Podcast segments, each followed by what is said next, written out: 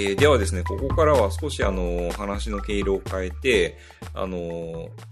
まあ、今後ですね、あの、音楽アーティストの活動がどんな風に変わっていくのかみたいな話を、まあ、サースバイサースフェストもあの、もともと音楽のイベントだったっていうこともあったりとか、あとは、ま、宮川さんが、ま、個人的にそのボーカリストとして活動されているということもあってですね、あのそういった話をいろいろ伺いたいなと思います。で、はい、まずはこの、宮川さんにですね、外出、はい、外出自粛が 続く中で、ボーカリストとしては今活動ってどんな感じになっているのかっていうのをちょっと伺えないかなと思うんですけども。はい。えっとですね、えー、私の本当に個人的な、あのーエピソードとしては、はい、えっ、と、4月、5月、6月とあの、ライブがあったんですけど、うん、まあ、と、当然、その、ちょっと6月はわかんないんですけど、4月と5月に予定されていた、うん、ブッキングしてもらってたライブは、うん、まあ、全部キャンセルにな,、なりましたし、まあ、なので、ちょっとそれで、あの、やっぱりライブがあると、こう、そのライブに向かって、いろいろな、まあ、準備だったりとか、意気込みとかも出てくるんですけど、うん、今ちょっとぽっかり空いたような、正直そんな気持ちです。なるほど。で、はい。なので、あの、まあ、あの、すごく、あの、そういった意味では、なんか、あの、今、すごい、やっぱりお店が一番困ってる、うん、と思うんですけど、まあ、いろんなその飲食店さん全部困ってると思うんですけども、うんうん、特にそのライブハウスとか、うん、あの、音楽を中心にしてる飲食店っていう風にしてると、やっぱりその音楽全くやらないので、うん、まあいろいろお店の方のお話、あのまあこういったズームだったりメールとかでも聞くと、うん、まあやっぱり本当に厳しい状況ですし、うん、あとはあの、あれですね、あの、あま、またニュースになってたと思うんですけど、渋谷も何店かクラブが閉鎖されるみたいなニュースがあったと思うんですけど、はいはい、ああいうのですとか、あとはその逆にクラウドファンディングで、あのー、まあ、10枚綴りの、まあ、はい、ドリンクのチケットを、まあ、ま、前借りっていう感じですかね。そのクラウドファンディングっていうよりも。まあ、そういった形で、えっと、渋谷のですね、アンダーディアラウンジっていうところがあるんですけど、なんかそこは600万くらいクラウドファンディングで、あの、集まったみたいで、そういった形で、でね。うん、はい、なんかそういう、あの、あの、その、まあ、日本とか、まあ、東京ですかね、にあるたくさんのそういうライブハウスとか、うん、バーとかが、まあ、結構いろいろ大変だなっていうのと、うん、えっと、プラスやっぱりミュージシャンの人たちってすごく寂しがり屋なので。そうなんですか。はい。やっぱり音楽をとを通じて人とコミュニケーションしてるっていうのが多分意味合いが強い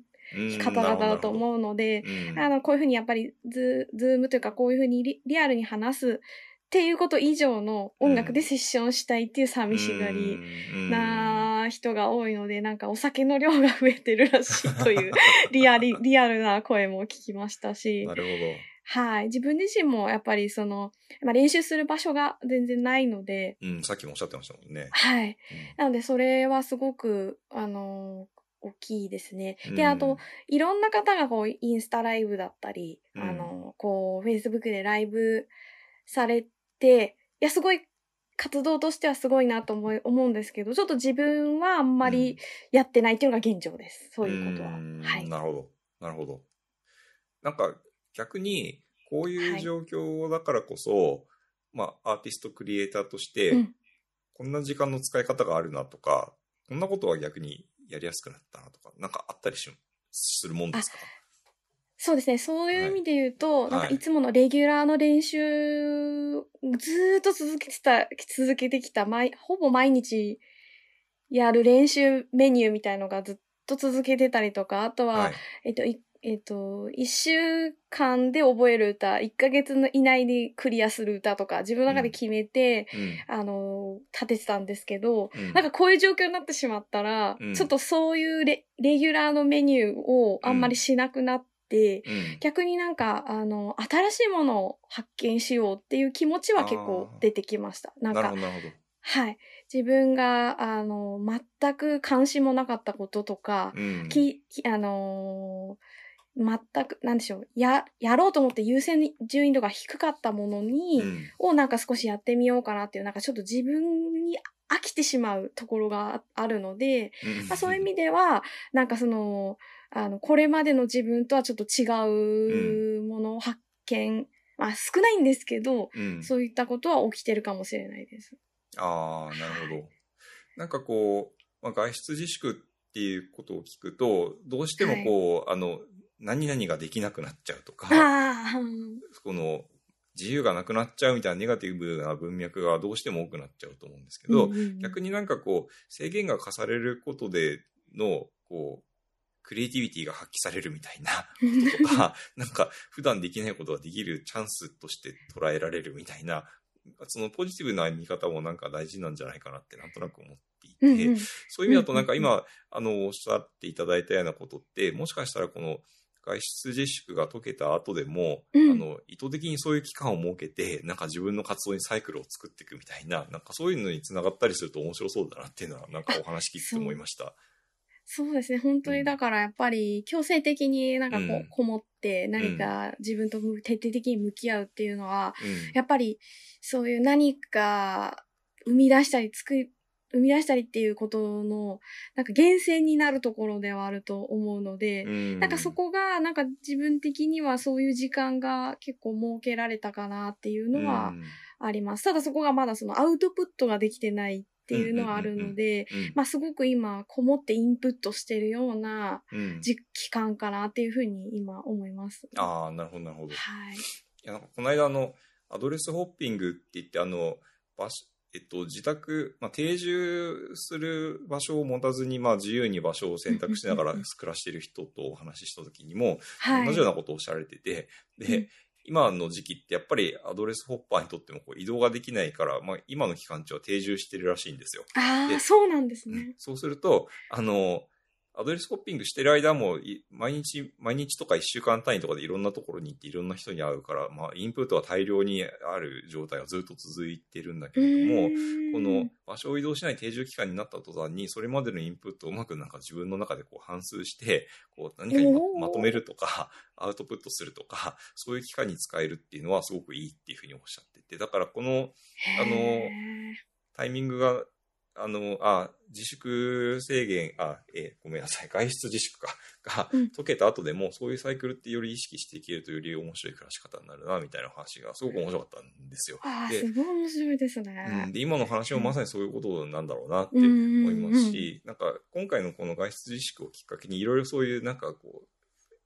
こう意識してサイクルを作るみたいなことがいろいろなところでなんか広まっていくと面白いかもしれないですね。いや、本当にそうですね。うん。でもなんかやっぱり、すごいそういう、まあ、本当さっき冒頭に私はインナーに興味があるっていう、いう体し、あの、体質、体質ってなので、あのそういう性格なので、うんうんやっぱあの、そういう、あの、なぜあの時私は悲しかったのかとか、うんうん。なぜあの時苦しかったのかとか、うん。そういうの向き合いながら、あの、まあ、趣味である、なんかこう、自分の中の声うん。を、む、無数にここ自分の中の声を見つけるっていうことを、うんうんうん。やっぱなんかい意識的に今はなんかいい家に一人でいるとそれをなんかややってしまってるところがあるかもしれないです。うん。だからそのアドアドレスホッピングの方とちょっと逆で今インプット期間うんうんうんって感じです。うんうんそうですね。なんかどっちがインプットかっていうことではなくて、そのなんかこうサイクルができてうまくその。状況をね、使えるっていうのがなんか大事なことかなと。いや、本当すごい大事です。面白いですね。確かに。はい。なんかそういう意味で言うと、今あの、宮川さんの個人的なお話を伺ってきたわけなんですけど、はい。あの、サウスバイサウスウエストって、まあ、音楽の祭典みたいな側面も大きかったりするじゃないですか。はい。で、あの、まあ、今回こういう状況になる前から、おそらくそのアーティストの活動のあり方みたいなことの、まあ、議論とか、うんうん意見交換とかもおそらくされてきたんだろうなって、はい。あの、思うんですね。なので、えっと、もし、お二人の中でもそういった今までされてきたあのアーティスト活動に関する議論の中でなんかこんなことが面白かったとか なんかこんなテーマがあの最近出てきてるとかあったらちょっとお聞かせいただけないかなと思うんですけども、はい。どうで。しょうか？はい。はい。じゃあ、あのーいくつか持ってきてるんですけど、はい。あれですかね、曽我さん、フォートナイトの話してもらった方がいいのかな？あ、でもフォート、サウスバイだから、あのあそうかうん。違う話の方がいいんじゃないですかね。じゃあ、えっ、と、サウスバイで言いますと、はい。ミュージックのセッションって結構そのアーティスト自身がどうやっって生き残るかっていうセッションがかなり、あの、昔からありまして、まあ、本当に独立精神が強い、いいような、あのえっ、ー、と、セッションが多くて、例えばその、うん、えー、アーティストのまあ新たな収益源として、こう、有料ライブ配信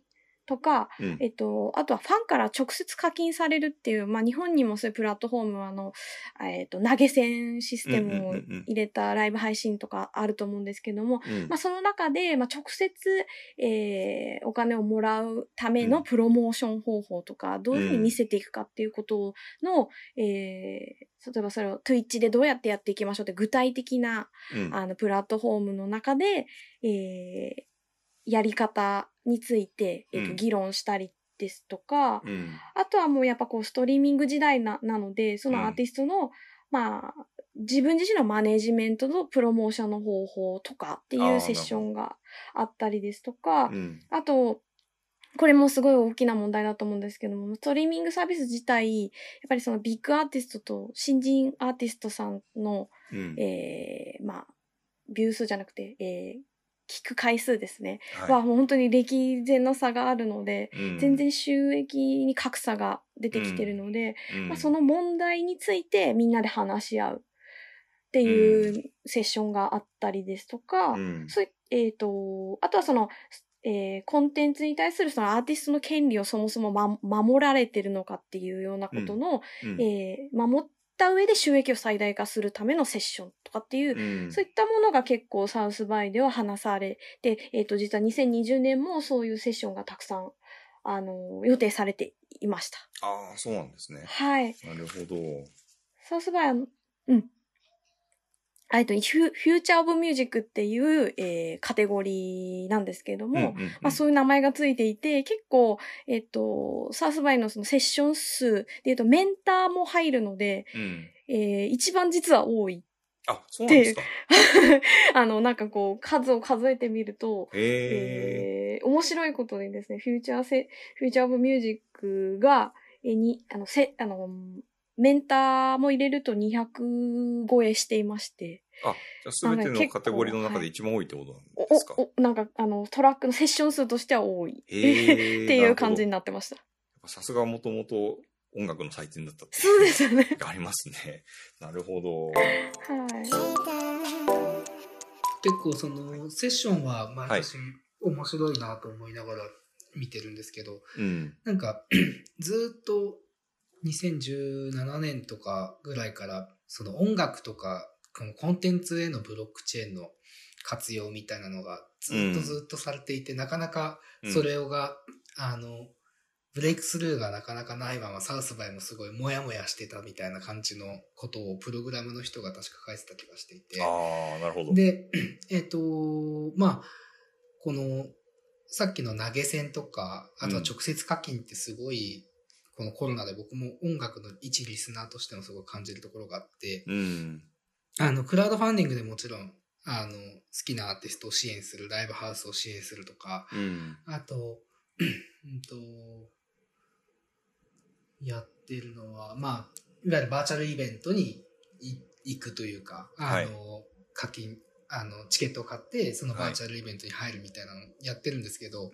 なんか、もっとうまくこのブロックチェーン技術で何かこう、ちゃんと自分が聞いたものが、そのアーティストとかに分配されてるのかなっていうのは、すごいなんか僕はこれをきっかけにすごい感じることがすごい多くて。で、まあ South by のセッションも振り返って2020年見たいなみたいなものを持ってた時に、 Block for、はい、 Blockchain for the Music Industry っていう、まあ毎年こういう感じのセッションあるんですけど、うんうん。っていうのはなんかやっぱ目に留まっていろいろ調べていくとですね、あの、サウンド、あの、エイリオっていうですね、うん、あの、まあ、中国の深センだったと思うんですけど、深センの、はい、えー、まあ、ストリーミングサービスの CEO が話すセッションがあって、うん、で、まあ、あの、いわゆる再生されたら、えっ、ー、と、アーティストに、うん、えー、分配したりとか、あと、その、えっ、と、演、えっ、ー、と、実演家ですね。その、ボーカリストだったり、作曲家だったり、あとは、その、えっ、ー、と、演奏してる演奏家の人たちにも、即時に課金されるみたいな仕組みというのがまあ一般的なんですけど、これはなんか総量、そのどれだけ聞かれた、楽曲が再生された総時間を記録して時間に応じた報酬を、まあ、クリエイターに毎日振り込んでいくっていうようなストリーミングサービスで、この課金方法はちょっと面白いなというようなことを思ったんですね。で、それってあの、うん、例えば、こういうことですか ?5 分間の曲があったとして、うん、冒頭の1分だけ聞かれた場合と、はい。全部 5, 5分聞かれた場合だと、そう、そうですね。収入が変わるってことなんですか？そうだと思います。ああ、なるほど、なるほど。で、まあ、これもなんかちょっと、既読、そのカウントの方法が面白いなと思ったのと、はい、自分がなんかこのサービス面白いなと思ったのは、うん、まああの、いわゆる一ファンもアフィリエーターとして活躍できるみたいなんですよね。このプラットフォーム上で。なので、クリエイターだけじゃなくてリスナーとしても楽曲のプロモーションを行って再生時間を伸ばすことで報酬がもらえるっていうアフィリエートの仕組みが入ってるんですよ。なるほど。なので、クラウドファンディングとか、そのライブに行くだけじゃなくて、なんかもっと助けられることないかなって思った時に、はいうん、単になんかこう、なんていうんですかね、自分がお金払うっていうだけじゃなくて、このアーティストの役に立ってるみたいに思えるつながりをどうやって作るかっていうのってすごい、なんかこれから必要なんだろうなってことを僕は一リスナーとして思いました。その話はすごい面白いですね。なんかこう、コアなファンの心理をうまくあの捉えている仕組みというか、で、あのー、結果的にまあ、アーティスト側にとっても、その自分がプロモーションしなくても、ファンがこう勝手にプロモーションし、まあ、勝手にっていう言い方がいいかわからわからないですけど、そのプロモーションがこう波及効果を生んでいくみたいな仕組みになっていくっていうのは、なんかすごい面白い仕組みですね。うん。うん。なんかちょっとやってみたいなと思ったうん。感じですね。そうですよね。なるほどな。やっぱりそのお、お金の稼ぎ方みたいなところの変化っていうのが、すごく多い感じですか？新たに生まれてくるトレンドとしては。あとやっぱ AI の話がすごい多いですね。AI ですか？はい。要は、あのなんていうんですかね。AI と一緒に音楽を作る。ああ、なるほど。そこら辺の話はすごいサウスバイここ数年多くて。ああ、なるほど。うん、まあその AI にできることと人間にしかできないことの境界線をその AI で音楽作ってる人と、うん、あとはその DJ とかプロデューサー、うん、その人を育てて、したり、育てたりとか、自分の感性でいろいろやってる人を対談させるとか、っていうのはなんかあったりとか、はい、はい。あと、そうですね、実際になんかこの、まあエンジニア兼、あの、音楽家みたいな人がいて、なんか YouTuber の、あえっ、と、 Adam Neely さんっていう人がいるんですけど、はい、この人をすごい見たかったんですけど、セッション、はい、はい、どうしたら。この人は、その、そのコードとかリズムの特徴を解析して、様々な作曲方法の動画を配信している YouTuber なんですね。で、なんかこう、こういう人たちが、あの、まあ、最近は感情を表す絵文字から音楽を作るみたいな企画を YouTube でチャレンジしてるんですけど。ええー、何ですかそれ。絵文字から音楽を作るはい。なんかきっと、この人は、あの、僕もこれからちょっといろいろ見ていきたいなと思うんですけど、はい、あの、実際に、なんて言うんですかね、コンピューターとかを、うんうん、の、あの、画面を見せながら確かやってた人かなと思ってて。うん、何かこう、音楽じゃないインプットから、うまくアルゴリズムを通して音楽化するみたいな世界は僕も結構面白いなって思いますし、うん、それがこう、なんか、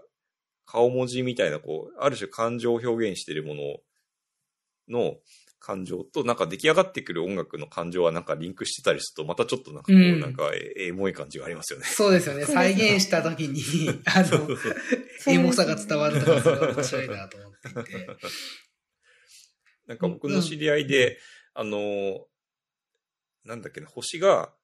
えー、亡くなる時の最後にこう発する光を観測した光の点をなんかそのままオルゴールにするんだったっけな。すごい。めちゃくちゃロマンチック。ロマンチックですね。ねで、でもなんかね、それそのまま音にすると結構はちゃめちゃになるんで、こうロマンチックっぽくなるようなチューニングをしてるとは言ってたんですけど、でもそういう変換とかって結構面白いですし。いや、すごく面白いですよね、うん。聞こえないものを聞こえるようにするっていうことですよね。そういうなんか転換、変換が入るクリエイティビティって面白いですよね。面白い。うん球の話と、あとは AR、VR とか、まあ、いわゆる複合産業、えゲームの中の音楽とか、ええあの、えそう複合領域のものが多いですかね。うん。あとは作り方そのものも、うんうん、そのココーライティングっていうのがアメリカ普通なんですけど、どまあでもこの自宅自粛のおかげでもっともしかしたらコーライティングっていうのが、あそうですよね。あの、こう、はい、なんか、面白いものができそうな気もするなっていうふうにそうですよね。はい、あの、星野源さんがやられた話とか、なんか、その、そういう動きをちょっとこう、日本でも民主化するような流れの、そうですよね。になってるかもしれないですね。うん。なんかそういうのとかは、なんか一気にこの自宅にそういうちょっと簡易的なスタジオを作っちゃったっていう人もい今いたりしますし、うん、そういう風なの作って、作ったら結構、こう、こう、いう風に曲をみんなでコラボして作るっていうのは、より一層面白い文化になりそうだなとは思います。うん、なるほど、なるほど。うん。あと、ちょっと話が変わるかもしれないんですけど、はい、僕がなんか知りたいなって思ったことがあって、あの、えっと、なんかプロとアマの、プロ、プロフェッショナルとアマチュアの違いって、うん、昔で言うとなんかその得られる環境の違いみたいなのって結構大きかったじゃないですか。あの、まあ、音楽を作るにしろ、あの、こう、は、配信というか世の中にこう出していくにしろ、そもそもその使える環境が違うからプロじゃないと世の中に出ていけないみたいな。でも、これもさっきのお話にも出てきましたけど、プラットフォームがやっぱりいろいろ拡大してくると、その辺の差がなくなってくると、なんかこう、まあ、純粋にクリエイティビティの勝負にまあ、ある種なったりもするじゃないですか。中で、なんか、もともとこう、プロって言われてた人たちが、こう、さっきの星野源さんの話とかもそうかなっても思ったりしたんですけど、うん、ちょっとこう別別のこう、なんていうんですかね、こう差別化っていうか、存在感の出し方みたいなことって、なんか、模索したりしてるのかなっていうのはなんか思ったりして、まあそれがあの、例えばその星野源さんで言うと、その、まあ彼なりのこう知名度もうまく使いながら、なんか、あの、自宅にいても音楽、コラボレーションして楽しく過ごそうよみたいなムーブメントを起こすみたいなことって、やっぱりプロの人じゃないとできないことな気もするので、そういうことってなんか素敵だなって思ったりするんですけど、なんかお二人がそういう新たなプロフェッショナルのあり方みたいな観点で、なんか見聞きしたこととかなんかあったりしますか？はい。じゃあ、私からじゃあ。はい、はい、お願いします。はい。私はそれで言うと、その、まあ、あの、すごい尊敬するアーティストがイモージェン・ヒープっていう方がいらっしゃるんですけども、はい、えその方は、あの、まあ、普通に本当にすごいミュージシャンなんですけど、うん、自分で楽器を作ったりしてるんです、ね、楽器を作っちゃう。なるほど。はい。なるほど。あの、もうそれは、あの、まあ、身体と、まあ、ジェスチャーで音楽作るとか、うん、なんか、あとは、えっ、ー、と、あの、そもそもが、そのシンセを何台も使って、うん、なんかこう、新しい、なんか楽楽器のようなものを作ったりとかっていうところで言うと、まあ、表現そのものがどうしてもやっぱそのツールが普及すれば、うん、要はそのツールの中でしか音楽を作らなくなるので、うん、みんな似てきちゃうじゃないですか。うん、だからもうそのギターでもないピアノでもないなんか別の楽器を使って、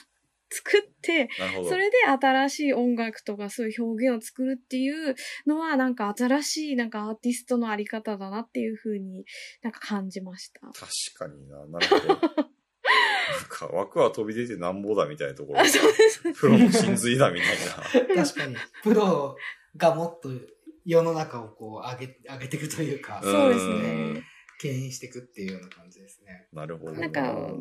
ビョークもやっぱり自分で一時期楽器、自分ではだけではないですけど、うん、なんか楽器のようなものを作って、ライブで、はい、あの、表現したりとかもしていたとなると、うん、やっぱその楽器でしか表現できないものっていう風になってくるので、唯一、あの、やっぱりあの、唯一の個性を持ってるっていうことがやっぱりプロの条件かなっていうふうに私は思うので、あの、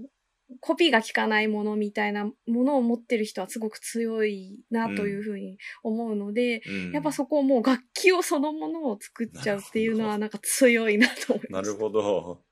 逆に言うともう既存のそういうツールを使ってる人はもうある種プロじゃないぞみたいな世界がなんかあるのかもしれないですね。はい。まあ、いい悪いじゃないとは思うんですけど。いや、いい悪い。全然そこはそれはもう。新たな世界を切り開いていく人ってのはもうツールを自分でまあ作っちゃうくらいのことを思ってる人もいるんだと。うん。なるほど。なんか一つ、まあ、やっぱり、一つやっぱそのミュージシャンとしてなりわいを持てる人しかそこの先っていけないところもあるかなっていうふうに思いましたので、はい。はい。なんか、まあ、宮川の話があった上でですけど、僕は一リスナーとしてアマかプロかって一切気にしてないので、ああ、なるほど。もともと、あの、インディーズの音楽をずっと聴いてるっていうのもあったりとか、うん、あまり人に知られてないものを開拓するっていう方が好きなタイプなんで。なるほど、なるほど。それ、あの、もともとなんかこう、あんまりそれで一本でやってるから、えっと、そのミュージシャン一本でやってるからプロっていう認識はもともとあんまり持ってないんですよね。うんうん、で、えっと、それを考えると、うん、もう境界がすでにないな。で、しかもそれはなんか結構、あの、一般の人もそれはなんか思ってんじゃないかなっていうのが思っていて、で、なのでまあ、違いで言うと、うん、でもやっぱりなんか、聞くってことは引き込まれる力がある。まあそれこそ本当にコンテンツの力だと思うんで、うん、やっぱり僕も何かしらのユニーク性をその表現の中とかに求めてるのかもしれないですね。なので、うん、よく聞いたことがあるとかそういうようなものは、なんかプ、プロは、プロとアマチュアっていう感覚じゃなくて聞かない。なるほど。そういうのは聞かないっていうような感覚なので、そもそもプロであるかアマであるかとか、うん、なんかそういうのはそんなに気にしたことがないかもしれないです。なるほどな。まあ、ある種、本当の意味での実力社会になっていくというか、うん、なんか、まあ、別に今までのプロとアマっていうくりがいい悪いっていうことじゃないとは思うんですけど、はい、あの、今までプロって言われてた人たちは、ある種、なんていうか、こう、その、プロであることで得てた、こう、なんか権利があるというか、で、それが必ずしも、なんかこう、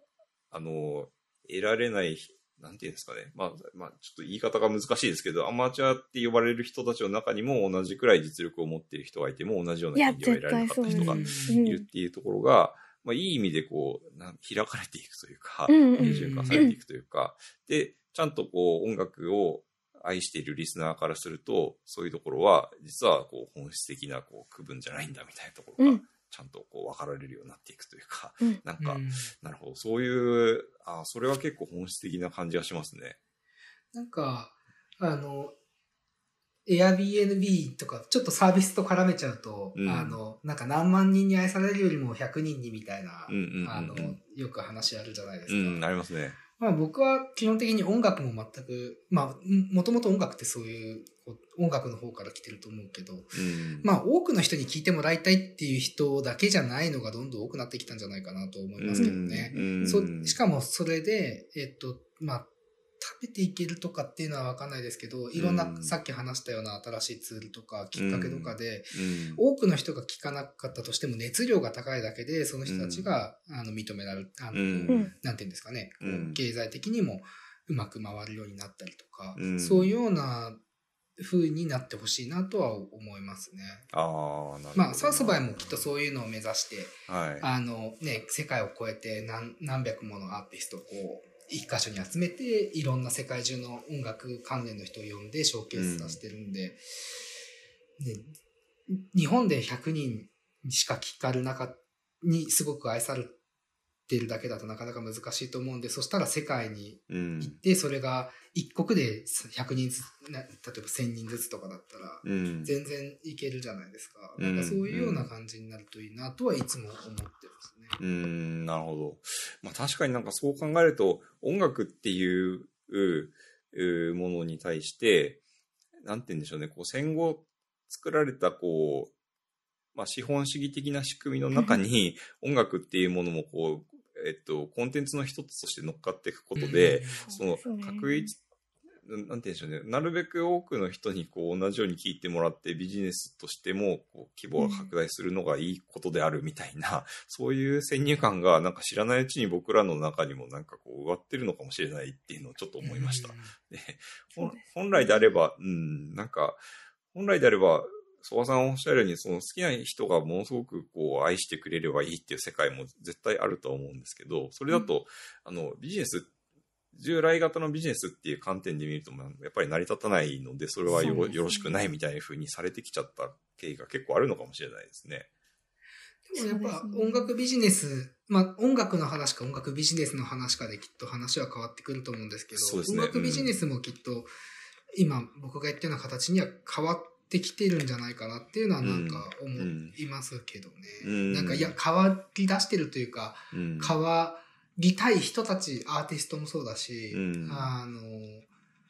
うん、っていうのはなんかこう、すごく見てて、インディーズのアーティストとかのやつを見ててもすごくこう感じる。まあ一リスナーとしてですけどね、僕は。あの すごい見てて勇気づけられるなっていう。うん。いや、そうですね。冒頭に出てきたその、まあ、えっと、アーティストとそのリスナーの間のダイレクトなマネタイズの話とかも、その従来型のビジネスの枠に乗らずにこうお金が動くっていう意味だと、よりこう、うん、なんですかね、こう、こう規模の経済に乗らない音楽がよよろしくないみたいなことじゃない成り立ち方が、おそらくできていくんだろうなっていうのは思いますね、今の話を聞くと。改めて。うん、なるほど。なんか、うん、その話でちょっと私も一つ疑問、疑問というか、うん、ちょっと難しい問題だと思うことが一つありまして、うん、そうやってくると、そのさっき、例えばファンが直接課金っていうことになると、はい、その純粋に、これはちょっと、あの、どっちがいいかとか悪いとかいう議論じゃなくて、はい純粋に音楽に対して、うん、えっ、ー、と、課金をしているのか、それともその人がプライベートを売ってくれるから課金するのかっていうふうな問題があるかなと思ってまして、はい、はい。要はその、あの、例えばこういう、ズームでトークできるから、うん、えっ、ー、と、月500円とか、うん、とかっていうことになってくると、その、あの、そうするとやっぱりその純粋に音楽を作ることよりも、なんかちょっとそういった、なんかあの、別のことで、にお金を払ってもらうようになると、音楽は音楽で死んじゃうかなって思思ってるので、なんか、はい。あの、だから、その、おま、音楽じゃないおまけの部分を買ってるっていう意識にファンがならない、ならいいなって思うだけです。なるほど。それすごい、それすごい。は、なんて言うんですか。今模索が僕もあるな、模索がついてるなと思っていて、どうしても、まあ、クラウドファンディングのリワードの設計と全く同じだと思うんですけど、もう定番メニューが決まっちゃってるから、その定番にならざるを得なくて、今はアーティストの、なんだろう、プライベート売りというか、アーティストとより近くなれるっていう。で、それ僕はあんまり、なんかこう、アーティストと近づきたいわけではないので、決して。なんか今宮川が言うことすごいよく分かって。あの、なんだろう、別にズームで飲めるとかって、そんなにか僕の中では価値ではないんですよね。だから、うん、なんか違う何かが、今言語化できないですけど、もっと違うリワードの設計があればいいいいいなというふうにそうなんですよ。そうしないと、うん、要はその、例えばビジュアルが良い人だけが、うん、あの、儲かるとかっていうふうに偏ってしまっていくだろうなっていうふうに思うというか、うん、なんかその、あの、例えばそのトークが上手い人、音楽よりもトークが上手い人の方がお金を稼ぐとかってなってくると、うん、なんかその本末転倒で音楽文化が、こう、開花はしないくなっちゃうのがすごい心配っていうふうに思ってます。ああ、なるほど。それはめちゃくちゃ面白い話ですね。はい、なんか、